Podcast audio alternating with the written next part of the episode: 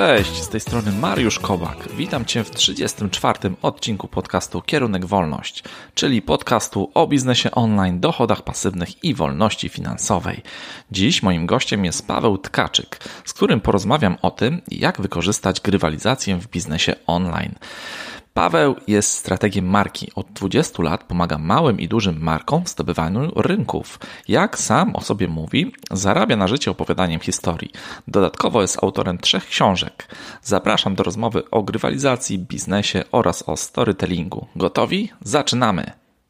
Nazywam się Paweł Tkaczyk i zarabiam na życie opowiadaniem historii. Także jestem strategiem marki. Pomagam firmom e, opowiadać ich historię wierzę bardzo mocno, że dobra marka to jest świetnie opowiedziana historia. I są reguły do opowiadania tych historii. Znaczy, są firmy, które właśnie są świetnymi markami, mają świetne produkty, ale nie przebijają się na rynku tak, jak na to zasługują, dlatego że nie potrafią o tym opowiedzieć tak, żeby to miało ręce i nogi. A przez ręce i nogi rozumiem to, żeby klient widział w tym wartość e, i żeby chciał to kupić.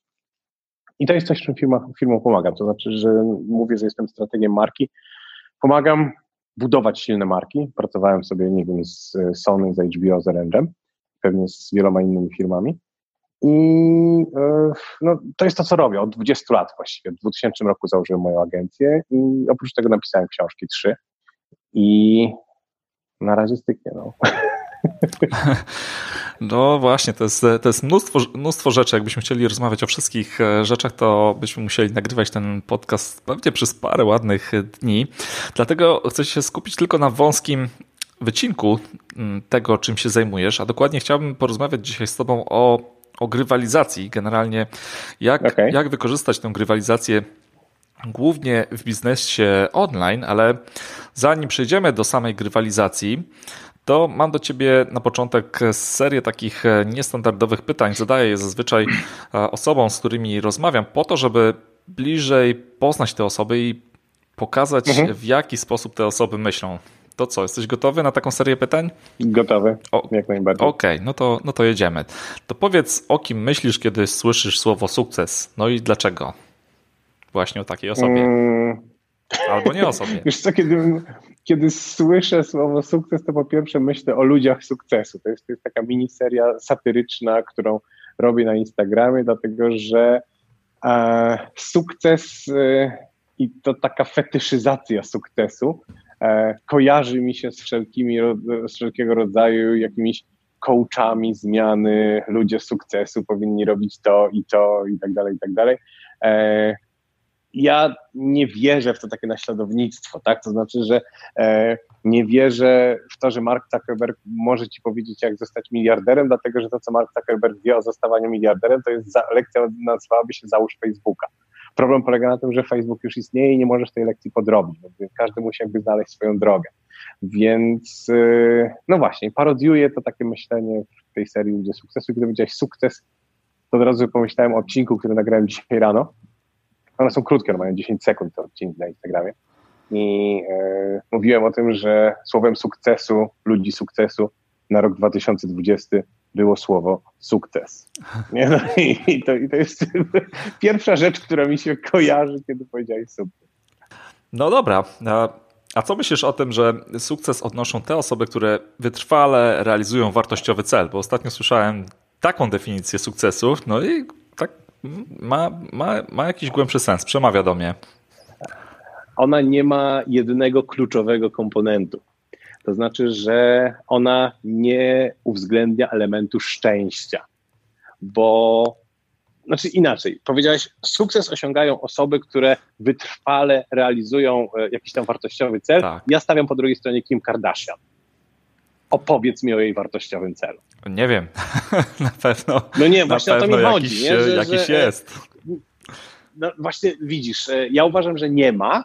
E, w sensie takim, to, to, to jest mój sposób na podważenie twojej definicji, tak? Czyli, czyli mogę ci pokazać ludzi, którzy osiągnęli sukces, tak jak każdy rozumie sukces pewnie troszeczkę inaczej, no ale, ale w kwestii nie wiem, rozpoznawalności marki, w kwestii pieniędzy czy cokolwiek innego, i tam nie ma kuna grama y, jakiejś takiej wartościowej rzeczy, którą, którą ja uznaję za wartość, tak? bo to oczywiście jest y, tylko i wyłącznie mój obraz świata.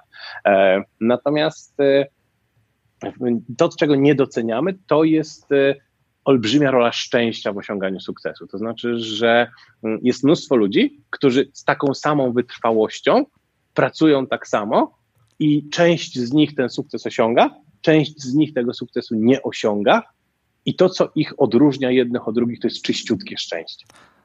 E, I są badania na ten temat w ogóle, e, które pokazują, że jeśli rzeczywiście chcesz osiągnąć sukces, musisz być wytrwały, tylko że to jest wytrwałość w rzucaniu monetą. Pamiętaj o tym, że, że e, oczywiście, że jeśli chcesz wyrzucić orła i chcesz zwiększyć, zmaksymalizować prawdopodobieństwo, że ten orzeł w końcu ci się trafi, to musisz jak najwięcej razy rzucać monetą, ale to nie jest tak, że jest jakaś konkretna ścieżka, bo za każdym razem to jest jednak rzut monetą.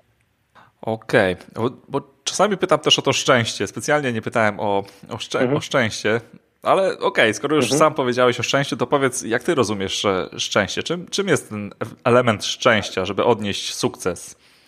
E, to jest ten element losowy, tak? czyli ten element zmienności, który akurat w tym przypadku ułożył się w taki sposób, że no, dał ci wygrać, a nie przegrać. Wygrać w sensie osiągnąłeś coś, co chciałeś, e, znalazłeś się we właściwym miejscu, w właściwym czasie e, i tak dalej, i tak dalej. I oczywiście, że jakby trzeba to szczęście łapać za ryj i potem coś z nim robić, ale jednak szczęście jest e, bardzo, bardzo dużym determinantem tego, czym osiągamy sukces. Okej, okay, okej, okay, podoba mi się. To powiedz w takim razie, tutaj mam kolejne pytanie, które z Twoich mhm. przekonań uh -huh wydaje się ludziom szalone. Masz jakieś takie przekonania? Nie, wydaje mi się, że nie. To znaczy, okej, okay, z jednej strony to, o czym przed chwilą rozmawialiśmy, wydaje mi się, że masz jakąś część słuchaczy, którzy słuchają tego i powiedzą byzy dura. E, Mam nadzieję. Jest taka. E, jest na przykład e, taka rzecz. Ostatnio rozmawiałem z Piotrkiem Chmielewskim, to w wywiadzie dla, dla, na, na YouTubie robiliśmy. E, moje przekonanie dotyczące, kiedy budujesz markę osobistą, mnóstwo coachów rozwoju osobistego mówi ci bądź autentyczny. E, bądź sobą, to wtedy osiągniesz sukces. Problem polega na tym, że na przykład ja mam taki kontrowersyjny pogląd, który uważa, że, e, znaczy, w którym uważam, że e, bycie sobą to jest taki skok na kasę wszelkiego rodzaju coachów od rozwoju osobistego, dlatego że bycie sobą to jest najniżej postawiona poprzeczka. Czyli właściwie przychodzisz do mnie na konsultację, pytasz, jak zbudować markę, e, ja ci mówię, bądź sobą, a ty mówisz, o to już jestem, a ja mówię, no właśnie, teraz tutaj się rachunek należy. E, jest mnóstwo ludzi, znowu wracając do udowadniania teorii, tak? E, jest mnóstwo ludzi, którzy są sobą i nie osiągają sukcesu, więc to nie może być determinant do, do osiągania sukcesu. Natomiast ja bardzo mocno wierzę w równie mm, jakby to powiedzieć, e, e, niedookreślone określenie, że lepiej nie być sobą, tylko być kimś. I to jest, to jest ten równoważnik tego wartościowego celu, o którym ty mówiłeś, tak mi się wydaje, tak? To znaczy, że każdy głupi jest sobą, natomiast nie wszyscy są kimś, w sensie takim, że nie wyznaczają sobie w, te, w życiu jakiegoś wartościowego celu, który też jakby poprawia życie innych i tak dalej, i tak dalej. I jakby w tę autentyczność i w, te, to bycie sobą nie wierzę bo ludzie, których widzisz właściwie online i uważasz, że są autentyczni, nie masz żadnego sposobu na to, żeby zweryfikować to, czy nie są autentyczni, czy, czy to nie jest kreacja. Dokładnie. No, część ludzi pewnie podąża w tym kierunku, że tworzy jakąś personę, tak? I tą personą jest. Ja też tworzę personę, tak? To, to co robię. I teraz e, zobacz, tak, taki prosty test. Czy to, co ci przed chwilą powiedziałem, było szczere? Nie masz absolutnie żadnego sposobu, żeby sprawdzić. Ani ty, ani twoi słuchacze. Zakładam, że było. Wierzę tobie. Nie, cudownie, że mi wierzysz, tak? E, bo ludzie kupują tę autentyczność. Natomiast e, to może być, e, że tak powiem, akt, czy, czy, czy też rola, którą przyjąłem na potrzeby tego podcastu i no, dziękuję bardzo. Nie masz, absolutnie nie masz sposobu, żeby sprawdzić, czy mówię szczerze, czy nie. Okej, okay, czyli dobrze to rozumiem, że, że w zasadzie polecasz albo rekomendujesz e, stworzenie sobie takiej persony, jeżeli chcemy osiągnąć jakiś konkretny cel, więc e, na potrzeby realizacji tego celu kreujemy taką personę, osobę, która ma określone cechy, zachowuje się w określony sposób, mówi nawet w określony sposób, ale nie jest to rzeczywista osoba taka jak, jak my, czyli taka osoba, która jest w relacjach. Nic takiego nie powiedziałem. Nie, nie, nie, nie, nie. Jedyne, co powiedziałem, to jest to, żeby nie fetyszyzować tej całej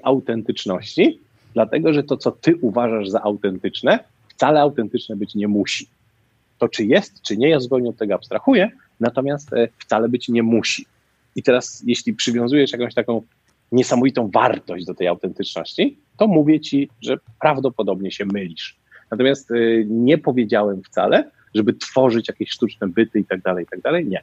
To już, już jest za daleko idąca interpretacja. Dobrze, okej, okay. no to, to zostawmy już ten temat i przejdźmy dalej, bo mhm. tak jak sam powiedziałeś, mm, prowadzisz już biznes e, wiele lat, więc jesteś już e, bardzo doświadczoną osobą. Zakładam, że w międzyczasie mm, no, pojawiały się nowe koncepcje, nowe może reguły w różnych, w różnych obszarach, którymi się zajmujesz. No i czy w związku z tym, czy pamiętasz coś takiego, czy jest jakaś taka sprawa, bądź kwestia, bądź nawet paradygmat, w którym zmieniłeś swoje zdanie w przeciągu ostatnich kilku lat? Jakoś tak zupełnie o 180 stopni. Nie wiem, czy o 180, ale jest mnóstwo takich rzeczy. E, wiesz co, w mojej branży jest takie powiedzenie, że marketing jest jeden, są, zmieniają się tylko narzędzia. E, natomiast w momencie, kiedy tego nie jesteś świadomy, bo na przykład jesteś za krótko na rynku, no to mówisz, e, istnieje coś takiego jak marketing internetowy, social media marketing, content marketing, influencer marketing itd., tak itd. Tak to nie są marketingi. To są rzeczy związane z narzędziami. I ja zmieniałem w ciągu 20 lat, jak jestem jakby na, na zawodowym rynku, zmieniałem mnóstwo razy zdania, na, na przykład na temat konkretnych narzędzi. Czyli e, na przykład, e, nie wiem, powiedziałem sobie, że Instagram będzie tylko i wyłącznie narzędziem do mojego takiego osobistego zabawy, to, to będzie taka osobista social network. Natomiast z powodu tego, że Instagram wzrósł w ciągu ostatnich lat dosyć intensywnie, no to ja go muszę zawodowo zagospodarować. Tak? Nie lubię robić wideo, kolejna rzecz. Natomiast z powodu tego, że my spędzamy w ciągu ostatnich lat coraz więcej czasu na wideo. Ja się muszę przeprosić ze sobą, który kiedyś powiedział, nie będę robił wideo, bo go nienawidzę. E, no będę się musiał w 2020 roku wziąć za wideo. Nie? I, I, różne takie rzeczy, e, które, no, wiesz, mówiłem, że nie zrobię, a potem zrobię i nie mam z tym absolutnie żadnego problemu, żeby zmieniać zdanie. Okej, okay. czyli znowu mamy rok wideo. E, myślę, że w końcu musi być. Nie? W końcu mamy rok Kiedyś wideo. nadejdzie ten moment, tak, że w końcu mamy rok wideo.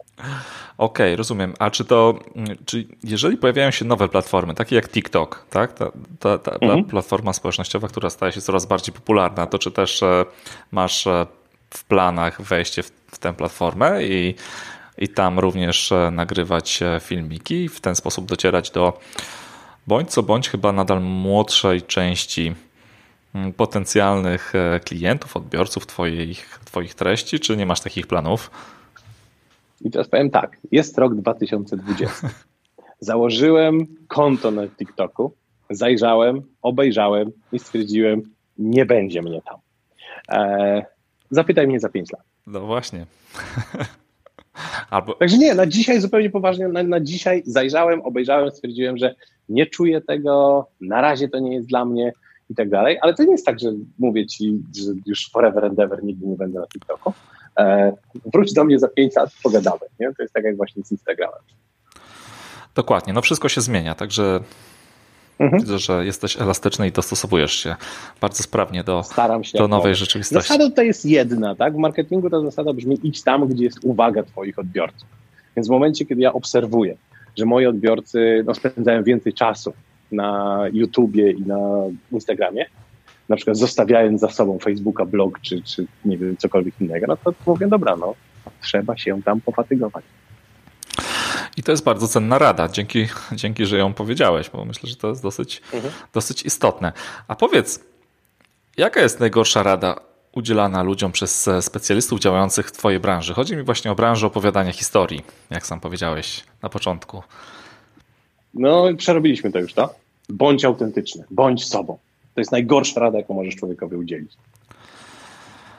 Dobrze, to płynnie przejdźmy dalej. W takim razie, ta, w takim razie wróćmy już, wróćmy już do tego głównego tematu, o którym dzisiaj chciałem, mhm. chciałem porozmawiać.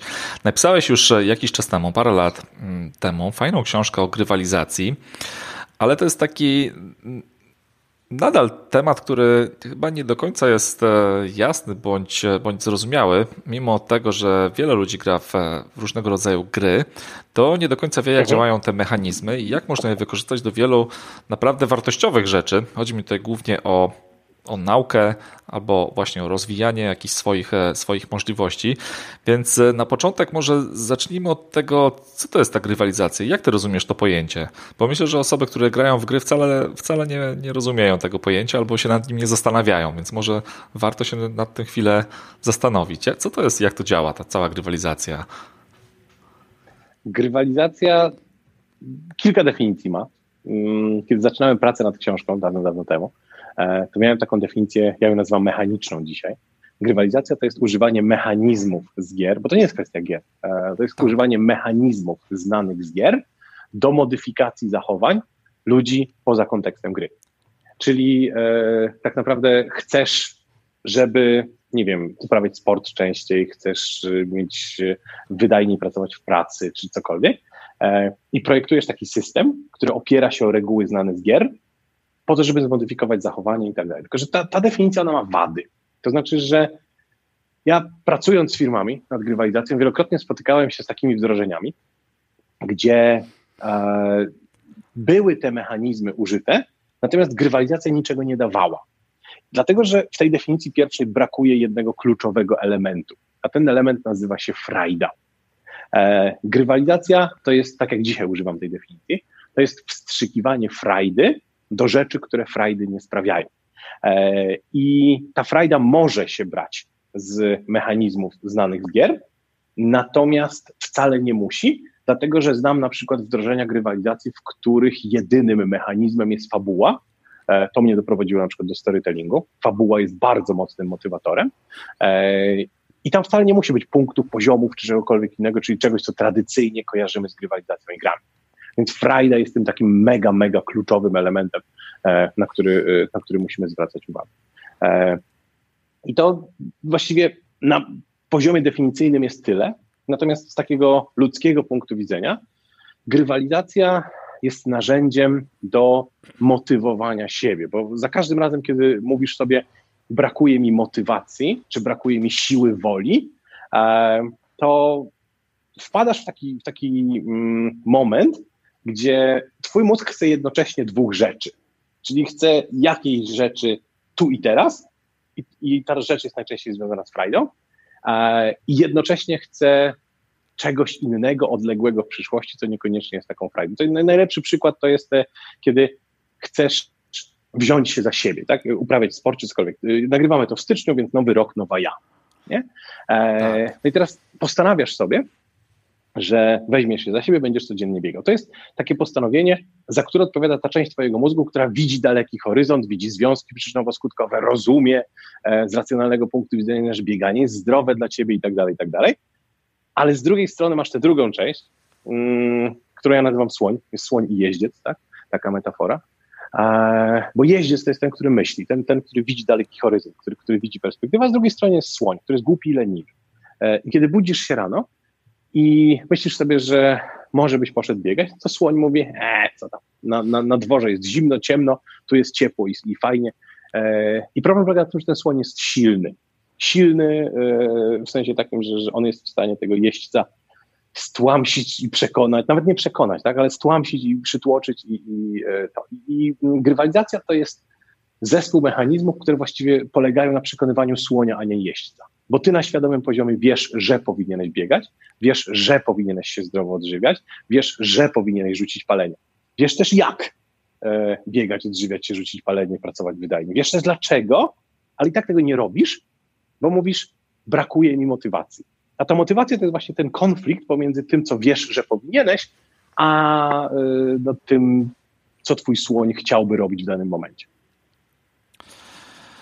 No i bardzo fajnie to ująłeś, podoba mi się.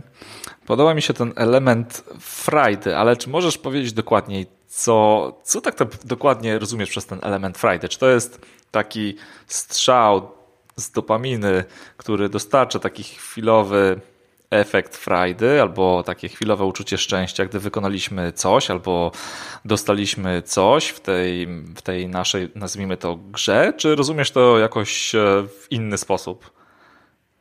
Dokładnie w ten sposób to rozumiem. To znaczy, że twój słoń jest napędzany dopaminą, niczym innym. I teraz, jeśli potrafisz wygenerować zastrzyk dopaminy e, tu i teraz, kiedy on robi rzeczy, który, których racjonalny efekt przyjdzie później dużo, e, czyli jesteś w stanie na przykład wygenerować zastrzyk dopaminy z wstania z łóżka po to, żeby pójść pobiegać, no to dokładnie o to chodzi. To, to jest ta frajda.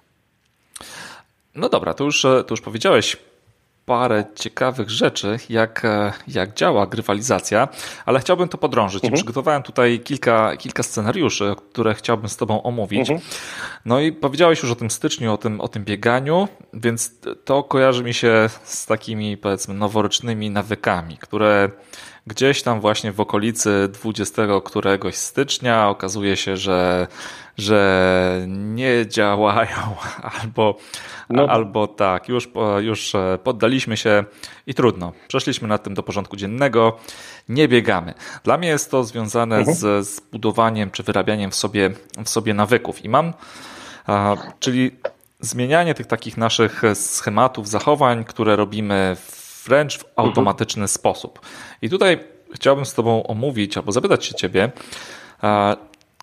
o taki konkretny, konkretny scenariusz, który można przełożyć na konkretną fizyczną, fizyczną rzecz, czyli na aplikację, może nie do końca fizyczną, -huh. ale na taką aplikację działającą, działającą online, działającą na, na smartfonie i ta aplikacja załóżmy, że miałaby służyć do tego, żeby pomóc ludziom w budowaniu nawyków. Na przykład nawyk wstawania rano i biegania, ruszania się po to, żeby lepiej się czuć, mieć więcej energii, może, może schudnąć. Taka aplikacja mogłaby też e, monitorować albo pomóc osiągać nasze cele życiowe. Jeżeli, jeżeli celem życiowym byłoby zrzucenie wagi albo poprawienie kondycji fizycznej, to zostajmy już przy tym bieganiu. No i właśnie, mhm. tutaj pojawia się wyzwanie, jak w takiej aplikacji zaimplementować ten element grywalizacji do tego, żeby może aplikacja pomagała nam się zmotywować do tego, żebyśmy tego 20 któregoś stycznia nadal mieli tą motywację. Jeżeli nie, nie jesteśmy na tyle silni, żeby ją mieć z wewnątrz siebie, to właśnie mieć, mieć tę, tę motywację z aplikacji, która wykorzystywałaby elementy grywalizacji. Czy jest, czy widzisz coś takiego, co można by w tej aplikacji zawrzeć, żeby zwiększyć swoją szansę na, na wyrobienie tych nowych nawyków i zmobilizowanie się do stania, biegania, ruszania się. Co można w takiej aplikacji zaimplementować? To czekaj, po kolei. A po pierwsze, e, takich aplikacji jest pierdyliard już e, w App Store, natomiast e, one nie działają z jednej bardzo prostej przyczyny. Jeśli przyjmujesz założenie, że ograniczysz się tylko i wyłącznie do aplikacji, to istnieją bardzo poważne ograniczenia, tego, co to draństwo potrafi zrobić. Bo teraz y, wytłumaczyć problem, na przykład powiedziałeś o, o, tym rannym wstawaniu i bieganiu, wytłumaczyć ten problem z punktu widzenia poza aplikacją. E, jednym z najlepszych rozwiązań, jakie znam na rynku, e, które do tego służą, e, do jakby pokonywania słonia, jest budzik, który nazywa się Kloki. Kloki to jest taki budzik, który jest wyposażony w koła, najnormalniej w świecie, czyli w momencie, oczywiście wszystkie funkcje budzika, Natomiast w momencie, kiedy przychodzi jego czas, to on nie tylko wydaje z siebie podłe dźwięki, ale zaczyna uciekać przed tobą po całym mieszkaniu. I teraz, jeśli spojrzysz na ten problem z punktu widzenia jeźdźca i słonia, to sytuacja wygląda następująco. Czego chce jeździec? Jeździec chce wstać i pobiegać. Tylko z drugiej strony jest słoń, który chce spać. E, co musi zrobić słoń, żeby spać dalej? E, musi wyłączyć budzik. Co musi zrobić, żeby wyłączyć budzik? Musi wstać i go złapać. Teraz zobacz, oni obaj wstają, tylko z zupełnie różnych powodów. E, I nie jesteś w stanie czegoś takiego osiągnąć tylko i wyłącznie za pomocą aplikacji. To znaczy, że jeśli rozmawiamy o aplikacji, to wiesz, e, pamiętaj o tym, że ty, ty powiedziałeś o mm, bieganiu, natomiast e, grywalizacja zaczyna się od fortyfikowania czy też wzmacniania pewnej akcji podstawowej. I teraz y, ja jestem w stanie oczywiście zaprojektować aplikację do biegania tylko i wyłącznie, ale to nie o to chodzi, bo ta aplikacja się wywali w momencie, kiedy ty nie wstaniesz z łóżka. Więc potrzebujesz na przykład aplikacji, po pierwsze, która dba o twoje wstawanie. E, I kiedy rozmawiamy o mechanizmach znanych gier, no to z jednej strony masz kloki, czyli coś, co nie jest aplikacją, tylko po prostu biega wokół ciebie i tak dalej. Widziałem kiedyś e, w Rosji inny rodzaj e, budzika, też działa w momencie, gdy stoi daleko od łóżka, czyli taki budzik, na którym kładziesz banknot. I w momencie, gdy on się włącza, to on ci daje 5 sekund na dobiegnięcie bo inaczej włącza się niszczarka i tam bzzz, nie, przemieli ten bank.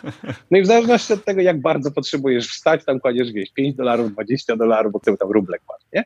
E, natomiast to e, mniej więcej w ten sposób wygląda. Z drugiej strony, jeśli chciałbyś to zrobić tylko za pomocą aplikacji, to jest taki mechanizm, który nazywa się presja społeczna, czyli masz budzik w aplikacji, który jeśli dwa razy wciśniesz drzemkę, E, to on na przykład wysyła SMS-a do Twoich kolegów czy do Twojego szefa, że Paweł dwa razy wcisnął drzemkę. Tylko, że problem właśnie pierwszy, który się pojawia, jest taki, że ja mogę nie wcisnąć drzemki, tylko ja mogę wyłączyć ten budzik, ale sama aplikacja nie jest w stanie upewnić się fizycznie, że ja wstałem.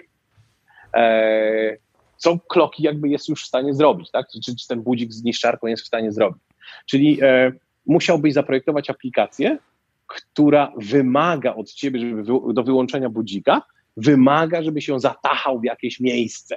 Tak? Czyli na przykład, y, nie wiem, wyobrażam sobie, że jeśli to jest poranne bieganie, to projektujesz taki budzik, który będzie pikał co dwie minuty, czy co, co minutę nawet. Załóżmy, że on będzie pikał co minutę y, w dosyć upierdliwy sposób, czy co dwie minuty, no bo myślę teraz o tej częstotliwości pikania, e, no bo jeśli ja wstaję i się ubieram i biorę prysznic, żeby wyjść, nawet nie biorę prysznic, ale się ubieram, żeby wyjść, e, to on pikając, nie dając się wyłączyć, wkurzy moich sąsiadów potwornie. Nie?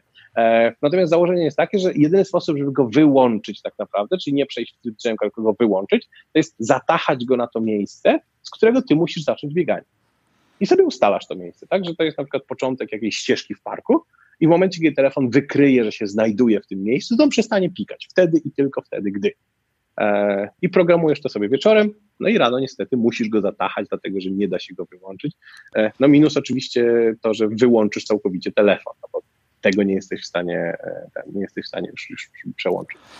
Tak, i szybko biegniesz z buzikiem do parku. Okej. Okay, a... No więc to więc mniej więcej w ten sposób to wygląda. Nie? No tak, przychodzą mi do głowy jeszcze inne, inne elementy, jak opaska na rękę, która razi cię prądem i już musisz wstać. Albo... No więc widzisz, w momencie, kiedy wyjdziesz poza aplikację i zaczniesz rozmawiać o takim całym środowisku, no tych pomysłów pewnie jest więcej, tak? Jakby jesteś w stanie to połączyć z jakimś smart światłem czy, czy czymkolwiek innym. E, natomiast no, sama aplikacja narzuca pewne ograniczenia, dlatego że jednak ten telefon potrafi bardzo niewiele, no i da się go wyłączyć bez większego problemu. Okej, okay, ale powiedziałeś coś, coś fajnego o tej presji społecznej. To gdyby w tej aplikacji mhm. byli inni, inni ludzie, którzy widzą, czy wstałeś rano, czy, czy nie wstałeś, tak? No nawet nie jest to SMS, mhm. ale, ale widzą, czy udało ci się, czy nie i mogą, i mogą na ciebie jakoś wpłynąć, tak? Nie wiem, skomentować, zmotywować cię, zagadać. Czy to już jest element rywalizacji według, według ciebie, czy, czy nie? Tak, jak najbardziej. Presja społeczna jest y, elementem grywalizacji, natomiast no, jeśli możesz na mnie wpłynąć, a ja mam gdzieś twoje zdanie, w sensie kara jest zbyt mała, e, no to, to też mnie nie będzie tak bardzo motywować, jak kiedy wysyłasz e, do mojego szefa, trenera, coacha czy czegokolwiek innego SMS-a, że Paweł się zameldował na tej bieżni albo się nie zameldował na tej bieżni. No ale poczekaj, ale tu mówimy o karze, a gdzie jest ten zastrzyk z dopaminy? E, nagroda i kara są równorzędnymi narzędziami. To znaczy, że, że jakby kij i marchewka e, są równorzędnymi narzędziami do wpływania na słonia. Natomiast jeśli chciałbyś nagrodę, no to wyobraź sobie, teraz opisuję Ci istniejącą aplikację. E, istnieje taka aplikacja, która rozwiązuje pewien problem biegaczy miejskich. To znaczy, że biegacze miejscy, czyli tacy, którzy nie biegają po parku, mają tego rodzaju problem, że jeśli chcesz utrzymać tempo, no to w pewnym momencie trafiasz na światła e, na przejściu dla pieszych, jeśli biegasz tam sobie wzdłuż ulic e, i one jest czerwone. I teraz jest sobie aplikacja, która jest zaprojektowana w taki sposób, że ona wie, w jakich interwałach zmieniają się czerwone i zielone światła i ona cię prowadzi taką trasą, żebyś po pierwsze się nigdy nie zatrzymywał, a po drugie dyktuje ci tempo, żebyś zdążył na zielone. I teraz zdążenie, czyli podzielenie trasy biegu na malutkie odcinki, e, no bo to właściwie jest odcinek jedna przecznica, to jest odcinek długości 50-100 metrów e, i powiedzenie ci dobiegnij na zielone daje ci właściwie ten zastrzyk dopaminy z centrum nagród, no bo dobiegłeś, zdążyłeś, e, i daje ci dużo większą motywację. Podzielenie tego biegu na małe odcinki i powiedzenie zdążyłeś teraz, zdąż na następny, zdąż na następny, sprawia, że biegasz dużo szybciej i dużo bardziej wytrwale niż kiedy dostajesz na samym początku zadanie przebiegnij dwa kilometry. Więc to na przykład jest, jest już istniejące, y, oczywiście no nie do końca skalowalne rozwiązanie, bo to dla każdego miasta pewnie musiało być coś innego, ale to ci wytycza ścieżkę, mówi, w którą ulicę masz skręcać i tak dalej, e, synchronizuje to ze światłami i uważam, że to jest świetny sposób na bieganie. I to działa? Bo nigdy nie wiesz, gdzie dobiegniesz i w Warszawie pewnie by to nie zadziałało. Czy, czy to też działa w takich miastach jak Warszawa? Znaczy w Warszawie to jest, to jest kwestia tego, w jakich miastach są e, zmapowane światła. E, bo to nie jest kwestia tego, że wiesz, gdzie dobiegniesz. Co mnie to obchodzi, gdzie No właśnie, nie wiesz, gdzie dobiegniesz. Mam przebiec... Tam ci się doprowadzą nie, nie, zielone Właśnie o to mi chodzi. Ale, ale mnie to nie obchodzi, w sensie takim, że założenie jest takie, że ja mam przebiec dwa kilometry. I też, czy to jest dwa kilometry na północ, na południe, na wschód czy na zachód, jest mi absolutnie wszystko jedno. E, w momencie, kiedy system no, potrafi mnie doprowadzić z powrotem do domu, no to ja nie mam problemu z tym, którędy mam biegać konkretnie. Okej, okay, rozumiem. No to pomysł wydaje się być bardzo ciekawy. Czyli tutaj działa ten mechanizm takich małych nagród, tak? Tych wielu interwałów, które tak, gdzieś tam dokładnie. doprowadzają cię mhm. do celu. Tak. Czyli pytałeś o kary, pytałeś o nagrody, dostałeś teraz kawałek z nagrodami. Nie? Tak, dokładnie. Także dzięki, dzięki za ten przykład, bo nie znałem takiej aplikacji ze światłami. Sprawdzę sobie po, po nagraniu mhm. naszej, naszej rozmowy.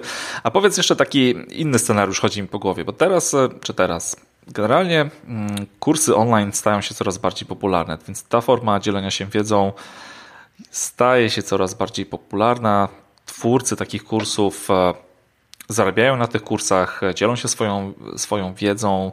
No i w interesie tych osób, które tworzą kursy online, sprzedają kursy online, szkolą z jakiejś konkretnej dziedziny, jest to, żeby uczestnicy tych kursów e, online w jak największym hmm, procencie ukończyli dany kurs. Generalnie w 100%, ale chodzi mi tutaj o, o wszystkich mhm. uczestników, którzy biorą udział w kursie. Jakby cel jest taki, żeby jak najwięcej z tych osób ukończyło, ukończyło kurs. No i potrafię sobie wyobrazić, że czasami te kursy mm, nie motywują do tego, żeby, żeby wykonywać kolejne lekcje, robić, e, wykonywać ćwiczenia, więc jakie elementy grywalizacji można by zawrzeć w takim kursie online po to, żeby zmobilizować, zmotywować jego uczestników do, no, do przerobienia tych e, wszystkich lekcji w kursie i do zastosowania potem w praktyce wiedzy, którą nabyli w ramach, e, w ramach kursu. Co tutaj polecasz? Za dużo chcesz. E, za dużo chcesz w sensie takim, że e, pamiętaj ograniczenia grywalizacji. Grywalizacja jest narzędziem, które wpływa na motywację, co oznacza, że możesz wzmocnić jakieś zachowanie i osłabić jakieś inne zachowanie. E, te zachowania one muszą być zero-jedynkowe. E, czyli na przykład to, co się nie nadaje do grywalizowania, to jest to, co powiedziałeś na samym końcu, czyli e, zastosuj wiedzę w prawdziwym życiu zadania grywalizacyjne muszą być zero-jedynkowe. Zero-jedynkowe jest jakby otwórz drzwi, zamknij drzwi, wyjdź z domu, przebiegnij dwa kilometry, tak? E, to, to jest bardzo konkretne zadanie, które jesteś w stanie grywalizować. Natomiast e, w momencie, kiedy masz zadanie zastosuj wiedzę w prawdziwym życiu, ono nie jest zero-jedynkowe. No bo ja nie wiem właściwie kiedy, co, jak i gdzie i takich rzeczy nie da się grywalizować. Także miej świadomość e, jakby ograniczeń grywalizacji. Natomiast jesteś w stanie grywalizować pojedyncze zero-jedynkowe zachowania typu ukończ e, lekcję, e, ukończ lekcję przed godziną siódmą rano i tak dalej, i tak dalej. Natomiast e, tutaj robota jest tego typu, że musisz i, i, I, to jest coś, nad, nad, czym my spędzamy właściwie najwięcej czasu. E, musisz spędzić bardzo dużo czasu nad zdefiniowaniem tak zwanych akcji podstawowych. Ja się posłużę troszeczkę innym przykładem, to znaczy przykładem z, też z edukacji, natomiast niekoniecznie z kursów online, bo widzisz, nie jestem w stanie ci rozwiązać tego problemu tu i teraz natychmiast, ale wyobraź sobie takie zadanie, dos, dosyć trudne i nie zero-jedynkowe, czyli masz studenta albo ucznia na poziomie liceum i chciałbyś, żeby ten uczeń pisał lepsze prace. Pisał lepsze prace, niezależnie od tego, czy są prace z historii, czy są prace z polskiego, czy cokolwiek innego. E, I teraz ja spędziłem trochę czasu e, rozwiązując ten problem z nauczycielami i to, co nam się udało na przykład odkryć, to jest zdefiniowanie kilku tak zwanych właśnie akcji kluczowych czy akcji podstawowych, zero-jedynkowych, których wykonanie zwiększa prawdopodobieństwo, że Twoja praca będzie dobra. Aż tyle i tylko tyle. I teraz pierwszą i najważniejszą rzeczą, którą znaleźliśmy, było to, że studenci i uczniowie oddają pracę, którą właśnie skończyli pisać i nikt jej kula nie widział, nikt jej nie sprawdził, nikt jej nie przeczytał i tak dalej. I nauczyciel ją dostaje i ta praca, jeśli na przykład jest z polskiego, nie może być oceniona dobrze, bo na przykład ma błędy ortograficzne, czy ma błędy gramatyczne, przecinki i tak dalej. Po drugie, jeśli to jest praca z historii, czy z ekonomii, czy z czegoś tam na studiach, to ona jest niezrozumiała. To znaczy, że nie dowiozłeś jakiegoś argumentu, czy czegokolwiek innego. I najprostsza rzecz, jaką możesz zrobić, żeby zwiększyć ocenę, którą dostaniesz ze swojej pracy, to jest pokazać ją komuś innemu, zanim pokażesz ją nauczycielowi. Czyli dać ją do przeczytania komuś.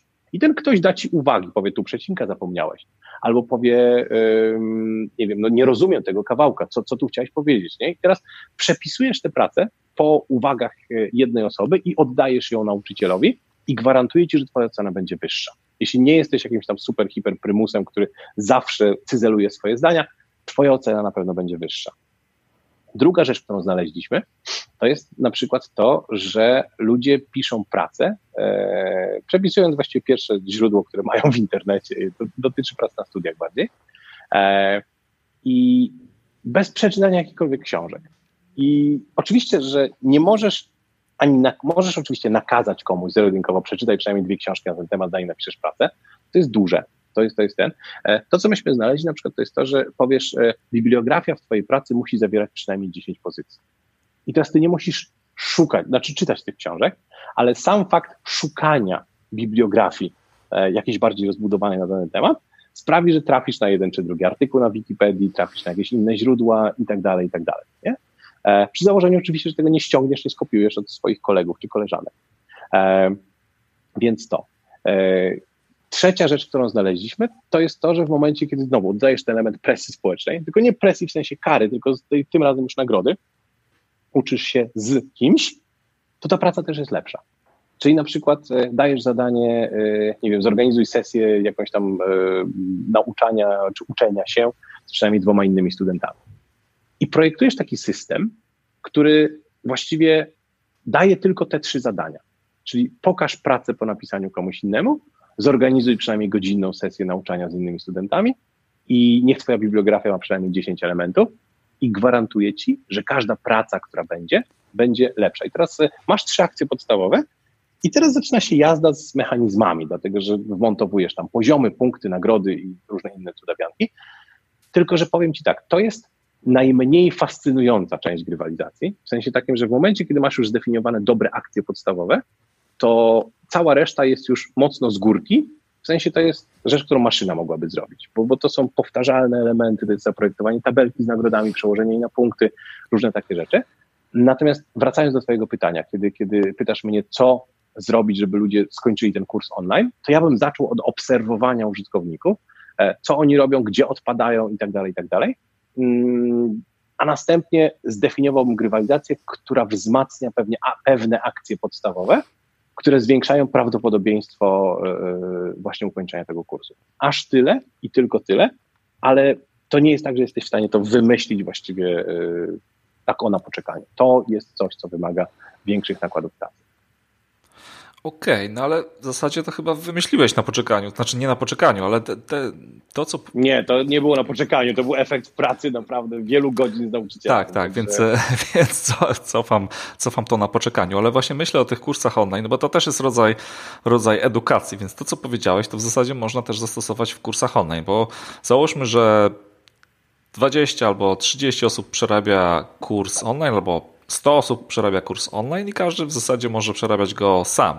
Ale jeżeli nakażemy mhm. im jako taki twórca tego kursu online, że po przerobieniu, nie wiem, pierwszych pięciu lekcji jest, jest praca domowa, którą trzeba wykonać, no i trzeba ją dać do sprawdzenia albo do zapoznania się innemu kursantowi i ten inny kursant musi dostarczyć swój, mm, swoją opinię na temat tej pracy, no to już mamy ten mhm. pierwszy element, o którym powiedziałeś, tak? No i masz, to jest świetne, absolutnie. Tak. Czyli zobacz, nie optymalizujesz kursu, tylko optymalizujesz pracę domową po kursie i się okazuje, że bardzo dobrze trafiłeś. Uważam, że trafiłeś dziesiątkę, bo żeby napisać dobrą pracę domową i przejść te wszystkie kroki, ja muszę uważnie oglądać lekcje kursu, więc, więc uważam, że to jest świetne.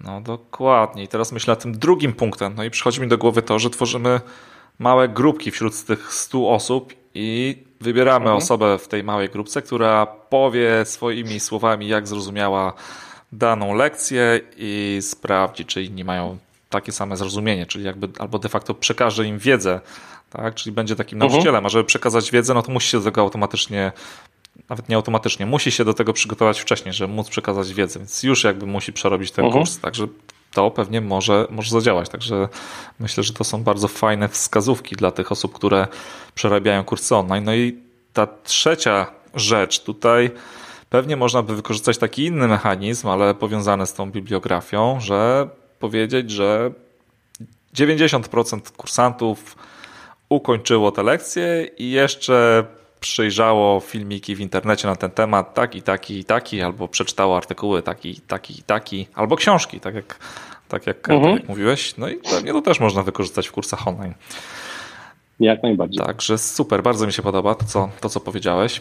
Myślę, że część osób, która będzie słuchała tego podcastu i tworzy swoje kursy online, albo ma taki plan, żeby stworzyć kursy online, może wykorzystać te wskazówki i osiągnie lepsze rezultaty, gdyby tego nie zastosowała. Także super. Uh-huh. A powiedz jeszcze taki inny scenariusz, gdzie też pewnie można wykorzystać grywalizację, a się jej mm, nie wykorzystuje. To jest przykład z mojego, z mojego potwórka. Zarządzam pracą ludzi, którzy są zrzeszeni w takich rozproszonych zespołach. Tak? To są wirtualne zespoły ludzi, mhm. którzy realizują jakiś jeden wspólny cel, ale ludzie fizycznie są e, rozsiani powiedzmy po całym świecie. Tak, mamy wspólny cel, wiemy, wiemy co trzeba zrobić.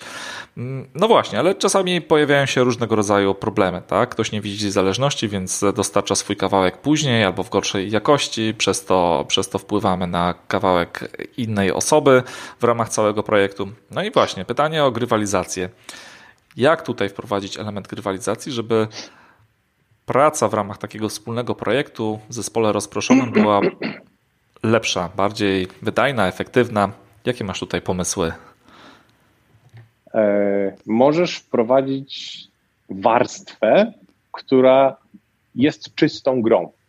To jest, to jest coś, co, co też się robi. To znaczy, że grywalizacja e, nie w sensie tworzenie gry z zadaniami, tylko danie ludziom gry. Teraz ja sobie wyobrażam grę następującą. To, to jest jakby pierwszy pomysł, który mi przyszedł do głowy. Wyobraź sobie, nie wiem jaki masz te zespoły, ja sobie wyobraziłem, że są na przykład czteroosobowe i problem jest taki, że jedna osoba w tym zespole nie dostarcza na czas, e, bo nie i no nie wiem, bo nie ma motywacji, bo inni członkowie zespołu tam mówią, że powinna, ale nie, nie, nie dowozi. Teraz wyobraź sobie, że masz grę, nie wiem, w statki. Tak sobie na szybko to w tej chwili myślę, tak? Także to jest taki troszeczkę mm-hmm, proces mm. kreatywny. Ale chodzi mi o to, że zaprojektowanie takiej gry, w której jedna kolejka, bo to jest naprawdę gra turowa. E, wyobraźcie sobie statki, dlatego że tam na planszy po prostu rozmieszczasz statki, potem wy, wy, wydajesz strzały. E, I gra jest turowa. Jedna tura składa się z czterech strzałów. I w tej grze masz normalną planszę ze statkami, gdzie usiłujesz rozstrzelać statki drużyny przeciwnika. Natomiast założenie jest takie, że oddany kawałek pracy, kodu czy cokolwiek innego stanowi jeden strzał. E, jest sobie grupa, która jest w turze, natomiast problem polega na tym, że te wszystkie strzały muszą być oddane wewnątrz jakiegoś interwału czasu, dlatego że jeśli jedna osoba się spóźni, to traci strzał i tyle. Koniec. Niczego więcej nie potrzebujesz. E, w momencie, kiedy ci ludzie chcą wygrać w tę grę i okazuje się, że potrzebują strzelać no, tyle samo, co, co drużyna przeciwna, a nie mniej, to presja pozostałej trójki na tego jednego gościa, który no, spóźnia się ze swoim dostarczeniem materiału, prawie że oni nie mogą oddać strzału, ten strzał przepada i oni po prostu no, przegrywają tę grę. I to wystarczy, żeby zwiększyć motywację tego człowieka, który się spóźnia, do tej pory nie miał powodów, żeby oddawać na czas, no bo co mogłeś zrobić, a w tej chwili no, traci respekt swoich kolegów, koleżanek, dlatego że no, przepada im strzał. Czyli element presji społecznej. Tak, presja społeczna jest, jest genialnym mechanizmem, natomiast e, tutaj w ogóle się nie musisz silić na, na montowanie czegokolwiek, tylko mówisz, słuchaj, dostajesz taką grę, w której e, twoim, twoją mocą jest kawałek oddanej pracy. I tyle. E, zresztą to też nie, nie, nie, to nie jest tak, że ja wymyślam sobie to na bieżąco. Jest taki bardzo fajny przypadek, kiedy mm, koncern farmaceutyczny, który y, pracuje z diabetykami, z ludźmi, którzy mają cukrzycę, E, oni muszą bardzo regularnie mm, mierzyć sobie poziom cukru we krwi. I teraz, e, o ile to nie jest problemem e, w przypadku dorosłych, bo oni rozumieją zagrożenie, o tyle to jest problemem w przypadku dzieci, dlatego że no, mierzenie sobie cuk poziomu cukru we krwi wymaga jednak użycia tego urządzenia, które nakłuje ci palec i no, igiełka zrobi ci małe kuku. Nie? I dzieciaki regularnie opuszczają swoje testy y, na, na poziom cukru we krwi bo no, boją się tej nieprzyjemności tego małego ukłucia. I firma zaprojektowała grę na telefon, e, która jest w modelu free, free to play, e, tylko że no, ten model się w pewnym momencie kończy i potrzebujesz monetę, żeby grać. Tylko, że tą monetą jest kropla twojej krwi z podłączonego przez Bluetooth jakby y, mierzacza czy urządzenia pomiarowego, czy jak to się tam insulinometr nazywa, czy cokolwiek innego, nie? E, więc to. E, I dzieciaki, żeby grać dalej, muszą oddać kroplę swojej krwi. I nie wyobrażasz sobie po prostu, jak, jak, jak e, to motywuje te dzieciaki. Oni trafili na problem zupełnie odwrotny, to znaczy musieli ograniczyć. No właśnie, to mi przyszło do głowy. Tak, właśnie. I teraz zobacz, w grywalizacji jest, to, to jest, właściwie to zjawisko ma nazwę. To się nazywa problem, który chcielibyśmy mieć.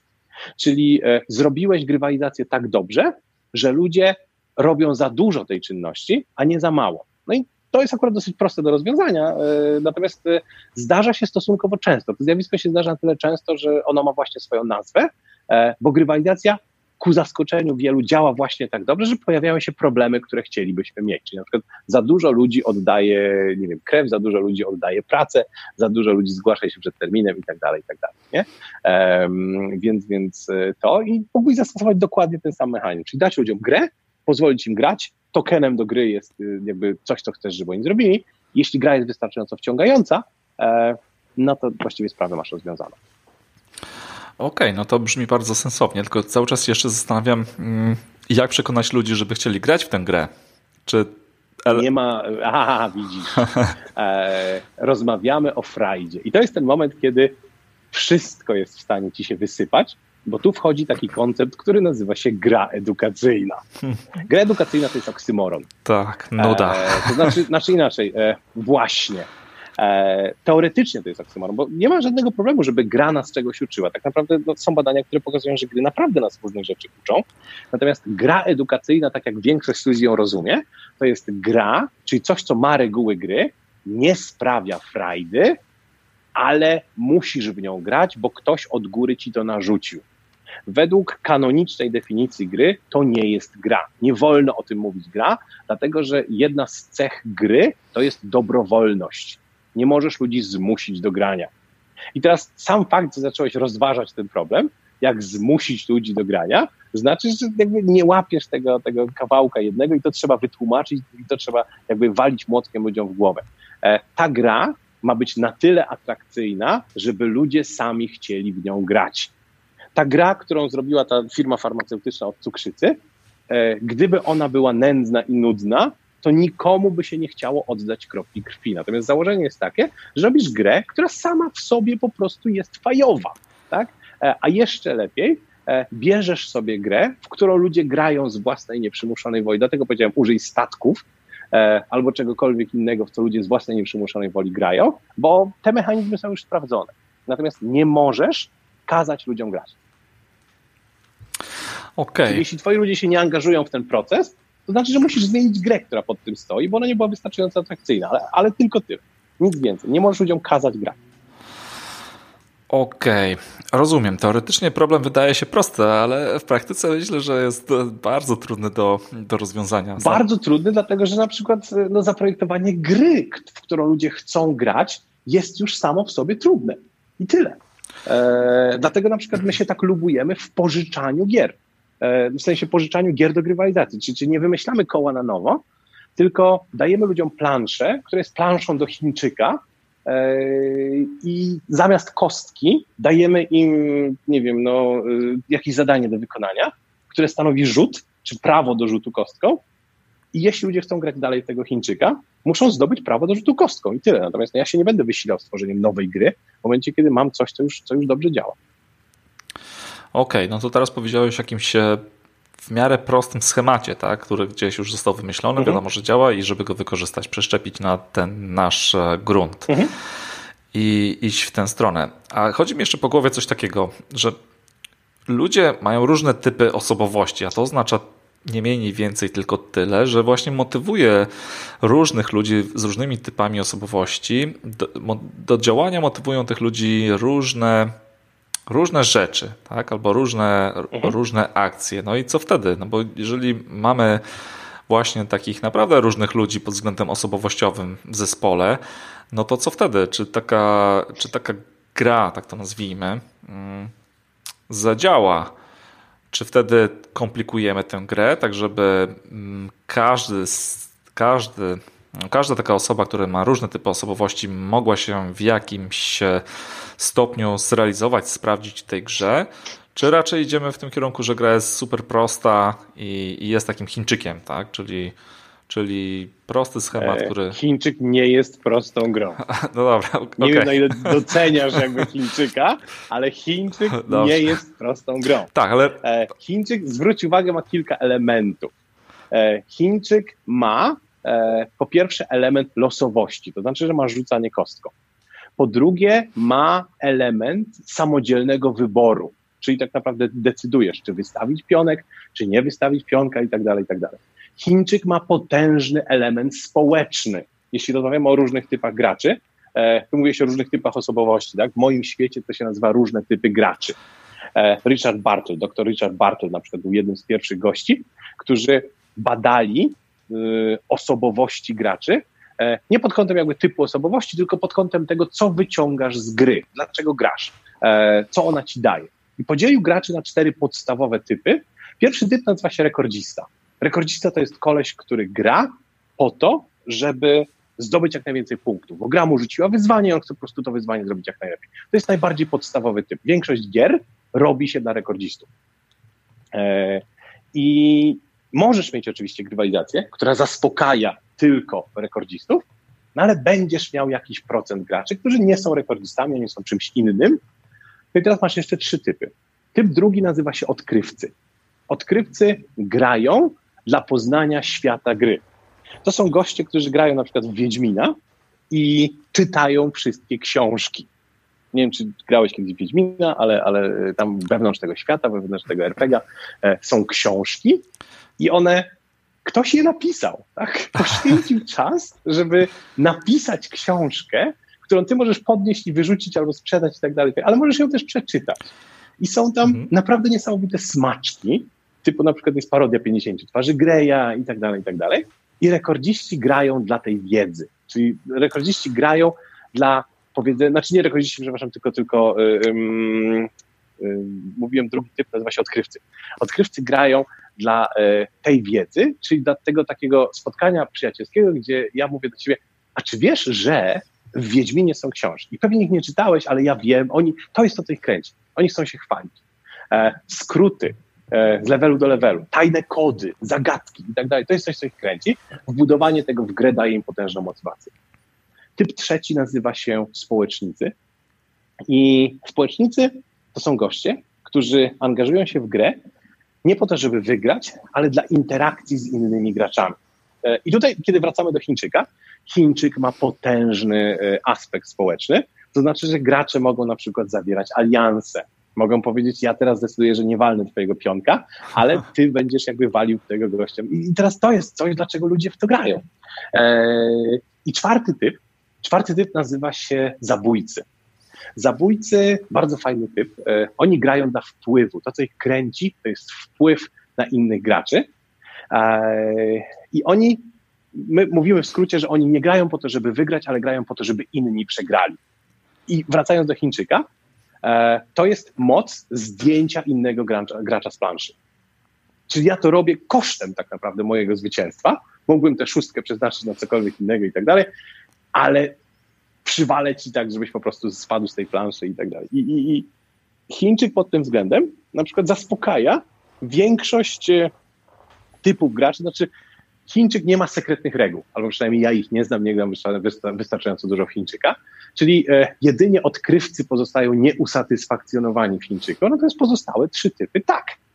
Więc kiedy mówisz o projektowaniu gier pod e, różne typy osobowości, to nie chodzi o różne tam typy charakterów, czy to jest introwertyk, czy to jest ekstrawertyk, tylko bardziej chodzi o e, to, po co ludzie się w ogóle angażują w granie. I pod tym względem, jeśli korzystasz z gotowych gier, to jest spora szansa, że, że one już mają reguły zagospodarowane dla więcej niż jednego typu. Okej, okay. zmieniam swoje zdanie na temat Chińczyka. Jak cię ktoś zapyta w podcaście następnym razem, czy zmieniłeś swoje zdanie na temat czegoś, tak, Paweł powiedział o Chińczyku, zmieniłeś zdanie na temat Chińczyka, nie? Tak. To bardzo dobry przykład, tak. A powiedz jeszcze coś takiego. No okej, okay, to, mi się, to mi się bardzo podoba. To, to brzmi. Mm, to, to znowu brzmi, jak, tak jak mówisz, brzmi to bardzo sensownie, jakby jest to wszystko logiczne, ale cały czas e, zastanawiam się, jak to wdrożyć w praktyce i wydaje mi się, że nadal to jest, e, no, jest to duże wyzwanie. Po prostu jest to, jest to trudno. Zresztą dajesz ludziom do grania Chińczyka i ty. mówisz twoje prawo do, zupełnie poważnie mówię, i teraz twoje prawo do rzutu kostką, bo to jest podstawowa akcja w Chińczyku, tak? Twoje prawo do rzutu kostką zdobywasz, oddając mi taki, taki kawałek pracy. I tyle. Okej, okay. mi musi to być jeszcze wirtualny Chińczyk, ale zakładam, że takie, takie są. Tak, tak, no na pewno. Sam mam na iPadzie Chińczyka. No muszę to wykorzystać. Zobaczymy, jak zadziała. W razie czego zwrócę się do ciebie o porady. Absolutnie polecam. Okej, okay, a powiedz jeszcze, powiedz jeszcze coś takiego. No bo grywalizacja brzmi w teorii mm, naprawdę mm, potężnie, ale mhm. już na samym początku powiedziałeś, że może ją zastąpić e, storytelling, czyli, czyli to opowiadanie historii, albo samo opowiadanie historii może być rodzajem e, grywalizacji. To jak jedno łączy się z mhm. drugim? E, gry mają fabułę. E, zacznijmy od najprostszej formy. Dwóch chłopaków za boiskiem kopie piłkę i z punktu widzenia ewolucyjnego kopanie piłki, czy w ogóle angażowanie się w gry jest totalnie bez sensu bo my marnujemy energię, narażamy się na kontuzję i tak dalej, ale my gramy.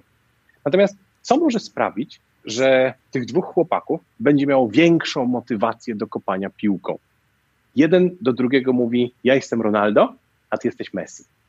I oni wchodzą w coś takiego, co w grywalizacji, czy w ogóle w game designie określamy mianem magiczny krąg. Gra, według teorii, jest oddzielona od realnego świata.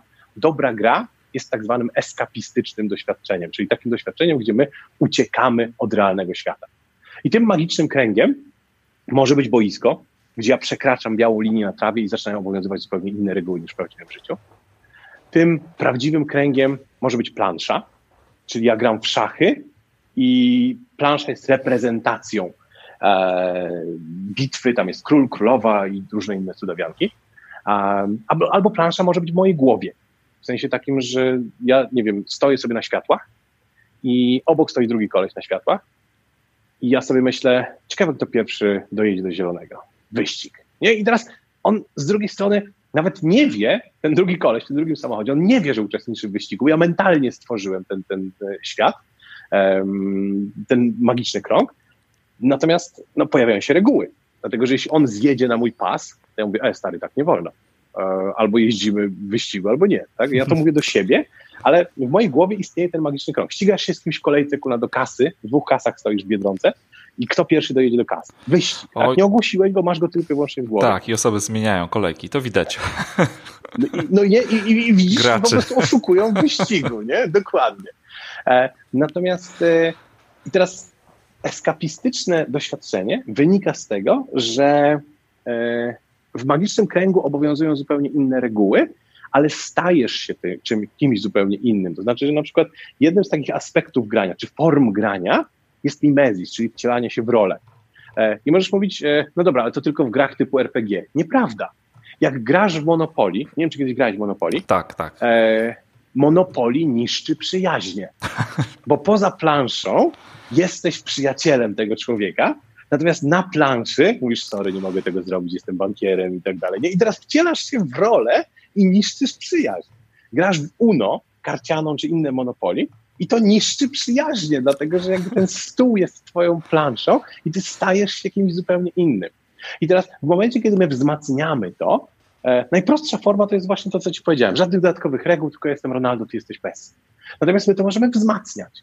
E, możemy tworzyć fabułę, tak? No bo e, w grach, kiedy my się wcielamy naprawdę w rolę, e, to my zapominamy, kim jesteśmy naprawdę i skupiamy się na tym celu, tak? Jeśli rąbię w Diablo przez 6-7 godzin, e, no to ja idę zabić Diablo, ja nie idę siedzieć przed kontrolerem, kontrolerem czy myszką przez, przez 6 godzin, ja idę zabić Diablo. Ratuje świat przed złem. E, ratuje, no właśnie, nie? E, I teraz, e, jeśli jesteś w stanie przekonać swoich graczy, swoich pracowników, czy cokolwiek innego, że ten kawałek ich rzeczywistości jest magicznym kręgiem, bo to nie jest tak, że ja cały czas żyję w tej grze, ja nie mam problemu jakby z rozdzieleniem realnego świata i, i e, świata gry.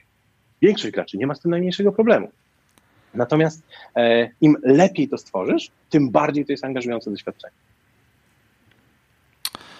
No okej, okay. znowu przyszło mi do głowy takie, mm, takie pytanie z, z życia wzięte, no bo ty działasz na, uh-huh. na wielu, wielu firmach, to, to czy jest więcej takich przykładów, o, których, o których możesz powiedzieć, że takiego wdrożenia grywalizacji z sukcesem, takich po prostu zwykłych firmach, korporacjach dawno, dawno temu robiliśmy grywalizację dla Banku Ochrony, Ochrony Środowiska.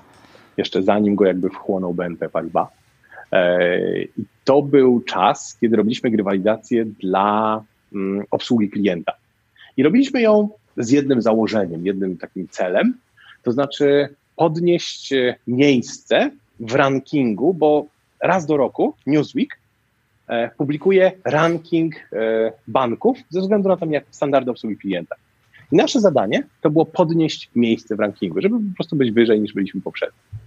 Zaprojektowaliśmy grę, e, w której z jednej strony jakby bardzo, bardzo mocno uczestniczył banki, ich procedury i tak dalej, i tak dalej. Nasza forma, czy, czy na, na, nasza rola w tym, tym, to było zaprojektowanie fabuły. E, musisz wiedzieć, że Bank Ochrony Środowiska wtedy używał w komunikacji wizualnej wiewiórki, mhm. takiej, która się nazywa Baśka mhm. w ogóle. E, I myśmy zrobili dla pracowników taką legendę. Legendę o tym, że Baśka została wyciepana z lasu przez złego króla Lisa. I teraz zbieżność nazwisk z naczelnym Newsweeka jest całkowicie przypadkowa. E, I to, to, to, jest fajne, wiesz, w grywalizacji, znaczy w tym magicznym świecie, kiedy on się łączy z jakimiś tam realnymi celami i Baśka, żeby wykopać tego lisa z lasu, musiała zebrać armię, najemną armię, na którą musiała zebrać żołędzie. To była nasza jednostka, waluta w tej grze. E, I żeby zbierać te żołędzie, każdy oddział banku musiał wykonywać jakieś tam zadania obsługi klienta. E, long story short, myśmy wygrali ten ranking. W sensie takim, że, że jakby w tym roku, w którym robiliśmy tę walidacja, e, Boś zajął pierwsze miejsce w rankingu Newsweeka. Tak dobrze im szło, jeśli chodzi o tę obsługę klienta.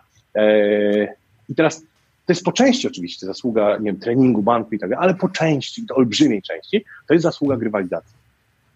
Ludzie naprawdę mieli radochę z e, tego zbierania tych żołędzi. Okej, okay, czyli da się to wdrożyć i może to działać. Bez żadnego problemu. Tylko mhm. trzeba to zrobić dobrze. Bo zakładam też, że, że, że jest wiele prób wdrożenia grywalizacji, która kończy się porażką, tak? I pewnie nie jest już tak, to znam, mnóstwo takich na przykład na, na uczelniach, gdzie, gdzie y, no, robisz grywalizację. Właśnie ja dlatego zacząłem mówić o zupełnie innej definicji grywalizacji niż ta mechaniczna, dlatego że to, że masz poziomy, to, że masz punkty, wcale nie znaczy, że masz dobrą grywalizację. To znaczy po prostu, że masz mechanizmy, ale jeśli tam nie ma frajdy, nie ma różnicy w poczuciu frajdy, między ludźmi, którzy są w to zaangażowani, a ludźmi, którzy nie są w to zaangażowani, to znaczy, kurde, bada, że nie masz grywalizacji, bo zabrakło ci tego kluczowego komponentu. Okej, okay, rozumiem. No, wiesz co, ta nasza rozmowa jest, jest, bardzo interesująca i ja wyczuwam, że ty cały czas masz frajdę, gdy, gdy o tym opowiadasz, mimo, mimo tego, że zajmujesz się już latami e, tym tematem. Jasne. Także, także super. I powiedz mi coś, coś takiego, bo już powoli zbliżamy się do końca.